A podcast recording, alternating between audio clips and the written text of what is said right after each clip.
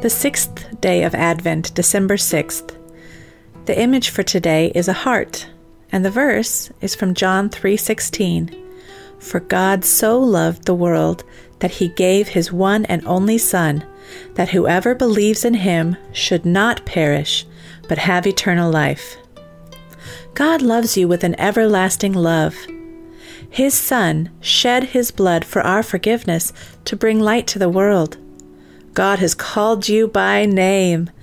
Jesus has already fought the war and won it that we could never hope to win. And He showed His love in this that He gave His Son to us for us to see Him, for Him to live on this earth just as we do, to live the perfect life that we could never hope to live, and to die for us so that when we believe in Him, we will have eternal life. Remember, that doesn't mean we won't die. Our bodies are breaking down from the moment we're born. But we are eternal beings. Our core is spirit, not flesh. His love, His everlasting love, for us is absolutely something we cannot fathom. We will never understood, understand what it actually cost God when He sent His Son. Even a taste of that cost sends us reeling. When we realize little bits of what that cost him, we are awestruck, humbled, and even grieved that we would cost so much. And yet he did it.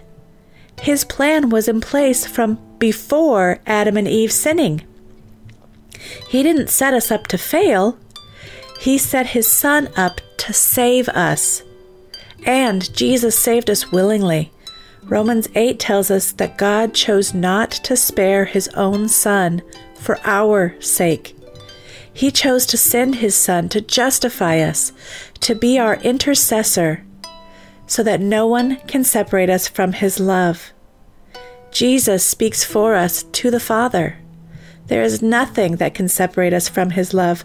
We are, in fact, more than conquerors through him who loved us. His love is not the love that the world thinks it wants. It isn't the do whatever you want to and I will never tell you what you did is wrong kind of love. Hebrews 12 reminds us that He sees us as His sons and daughters, and as such, He disciplines the ones He loves because He wants what is best for us, for our good, so that we may share in His holiness. It's all part of the perfecting work that He is doing in us because He loves us enough to take an interest in us, to invest in us, to wash our sins away with the blood of Christ. So, to end today, a quote from a favorite song of mine Amazing love, how can it be that you, my King, would die for me?